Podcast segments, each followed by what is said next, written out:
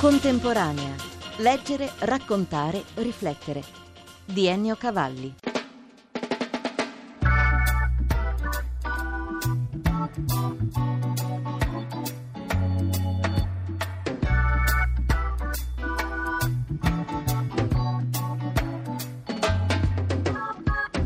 Alessandro è la vita, da un verso della poesia che Rafael Alberti dedicò all'amico pittore Alessandro Kokocinski. E Alessandro è la vita si intitola un breve filmato su vita, opere e peregrinazioni dell'artista argentino nato quasi per caso a Porto Recanati, italo-argentino dunque, ma con un cognome che parla di origini russe e la complicità di un nomadismo meticoloso e bizzarro. Da giovane tra gli indiani Guarani, poi al seguito di un circo equestre in America Latina, infine nella Roma di Rafael Alberti, intorno alla cui figura gravitavano Moravia, Pasolini, pittori come Alberto Sughi.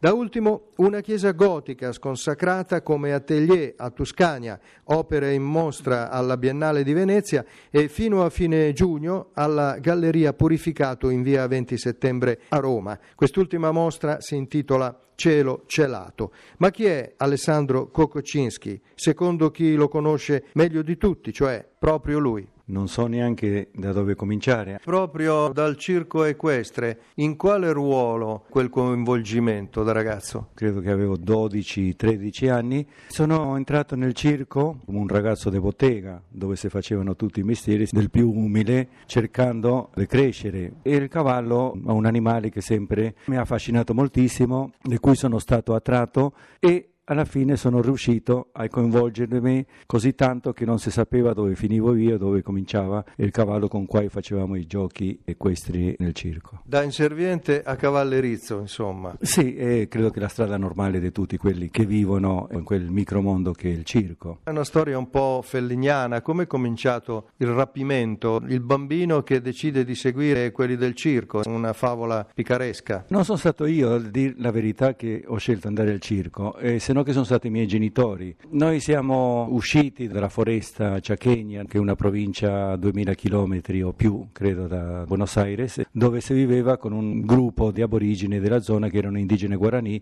e la mia lingua era sia il guarani e il russo, ovviamente di grande contraddizione. Emigrando verso il sud, verso Buenos Aires, ci siamo trovati in situazioni molto precarie. In quel momento lì la povertà era veramente estrema, le condizioni di vita durissime, e in più eravamo immigranti, in più non parlavamo la lingua, e io come bambino ovviamente ne soffrivo molto e sono entrato in conflitto con il mondo. Per fortuna un giorno abbiamo visto insieme ai miei genitori un circo, piccolo circo uruguaiano. Ovviamente sono rimasto affascinato da quel mondo lì.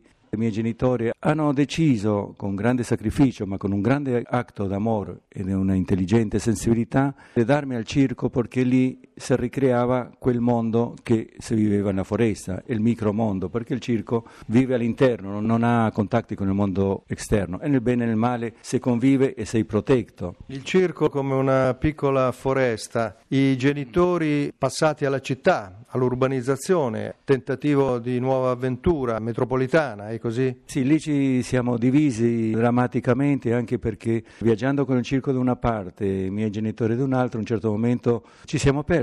Loro non sapevano dove ero io, io non sapevo dove era loro, e questo, diciamo, orfanismo mi ha durato fino quasi a diciotto diciannove anni, dove sono riuscito a ritrovare. Però ho passato, ecco, questi cinque sei sette anni con questa famiglia, diciamo, adottiva, che erano gli amici, una ricchezza anche dolorosa, però una felice esperienza sicuramente di vita. Vi siete ritrovati, lei e i genitori, dopo questa esperienza circense, ma manca un passaggio. Eravate capitati nella foresta tra i Guarani, perché? Da dove venivate? Io nasco nel quarantotto in un campo dei profughi, e da lì noi siamo dovuti fuggire. Un piroscafo vi aspettava, un piroscafo per l'Argentina. Noi avevamo solamente una carta che io ho conservato e conservo ancora da qualche parte, come Napolide della Croce Rossa Internazionale, era un documento che davano a quelli che erano nati senza patria. È una condizione che in qualche maniera dopo ci ha assegnato a tutti noi questa croce, che dopo diventa una bandiera. Lì siamo approdati in Argentina, a Buenos Aires,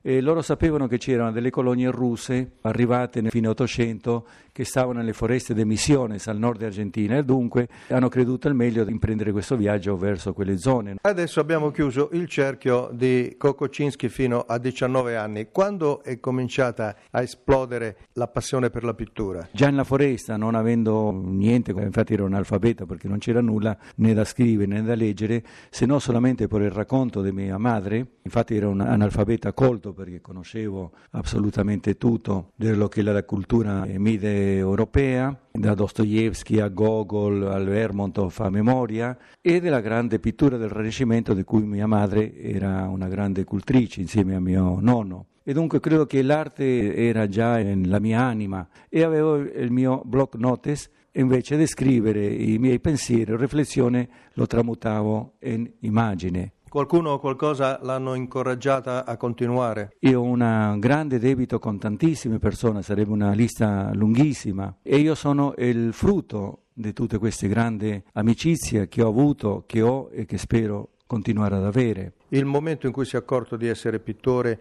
in cui è cominciata una carriera? Io sono stato in Cile nel sessantanove, in nuovo futuro del governo di Allende, con cui lavoro nella riforma agraria con l'Università Cattolica, e indubbiamente sempre il disegno faceva parte del mio mondo insieme al lavoro. E arrivo in Europa alla fine del settantadue, prima del colpo. Ho la fortuna di conoscere Rafael Alberti, che è stato un mio, diciamo, padre optativo, un uomo che mi ha accolto con il cuore. Dopodiché, in quel periodo lì a Trastevere, conosco Riccardo Tommasi Ferroni, che mi apre alla grande scuola del mondo classico, al Seicento specificamente, in cui mi riconosco moltissimo, sia per affinità di pensiero, per sentimento, e forse per la parte tragica di quel periodo. Il Kokocinski di oggi propone figure drammatiche, intense, che vogliono quasi esplodere al di là del quadro, in una vocazione o perversione tridimensionale. Infatti a volte il dipinto si fa scultura, prende rilievo. I suoi critici fanno spesso riferimento a Goya, figurativo, surreale, soprattutto allegorico distinto. Certo, io sono un istintivo. A volte arrivo allo studio, non so cosa fare, e piano piano entro in un mondo che è bellissimo, che è solamente mio, è un lavoro molto solitario, a volte molto duro, e questo fa sì che ogni ora, ogni giorno diventa quasi un corpo a corpo con te stesso. Paolo sesto nel millenovecentosettantasette le ha chiesto di rappresentare l'Angelus Dei per l'anno santo, e poi nel duemila il monumento ai Desaparecidos, che fu collocato a Buenos Aires nella piazza dell'università. Due grandi momenti dell'impegno etico e civile. Sì, io nasco, diciamo, come un disegnatore, pittore. La scultura in qualche maniera non mi toccava più di tanto, fatto sì che un viaggio che feci nel novantadue a Cambogia, appena si è aperto questo paese dopo questa drammatica guerra che hanno avuto loro, sono andato con un gruppo della UNESCO per restaurare i grandi templi buddisti al di fuori dell'India, che si trovano ad Angkor, e lì sono stato folgorato sul cammino di Damasco, perché mi sono trovato di fronte alle grandi sculture Khmer, e mi hanno toccato fortemente. Non so che cosa è successo a me, ma quando sono tornato da questo viaggio avevo questo bisogno proprio urgente di lavorare, plasmare con una materia che non fosse la pittura e la tela, lavorare con l'argilla, lavorare con i volumini. Ho cominciato a fare scultura. All'inaugurazione della mostra alla Galleria Purificato c'era anche il regista attore Sergio Castellitto con la moglie, la scrittrice Mazzantini.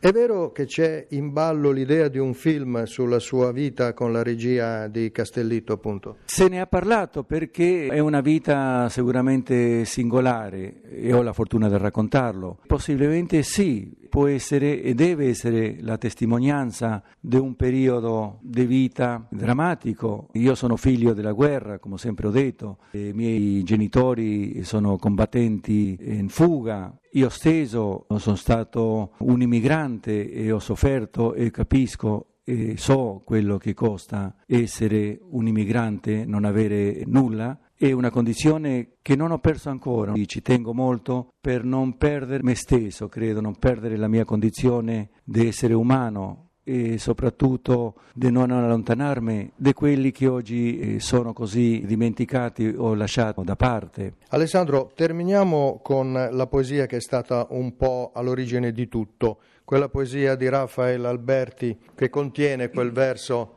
così significativo, Alessandro è la vita. La vuole leggere per noi in italiano?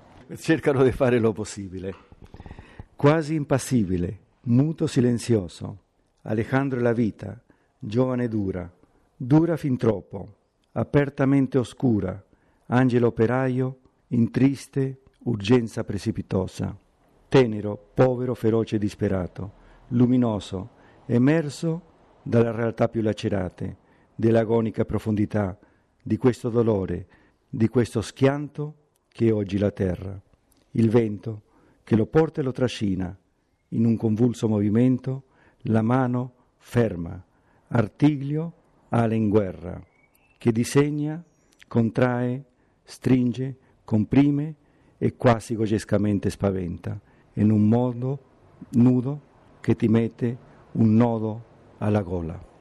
Di Rafael Alberti ricordiamo un titolo, Roma pericolo per i viandanti. Questa poesia è finita in un altro libro, diciamo così, italiano del poeta spagnolo. E sta in un libro che si chiama La verde valle dell'Aniene. La verde valle dell'Aniene. È del periodo in cui Rafael Alberti abitava, aveva lo studio Anticoli e ha scritto questo libro lì. Mentre quando vi siete frequentati voi aveva l'appartamento in via Garibaldi a Trastevere. Sì, sì, sì, che era un antico monastero, la sua casa. Come adesso invece la sua è il palazzo vescovile a Tuscania. Della famiglia Poci, era il vescovo di Tuscania, fine Settecento. Dalla foresta amazzonica alla terra degli Etruschi in un palazzo così bello. Io ho bisogno della bellezza che parla della storia di cui noi dobbiamo essere orgogliosi.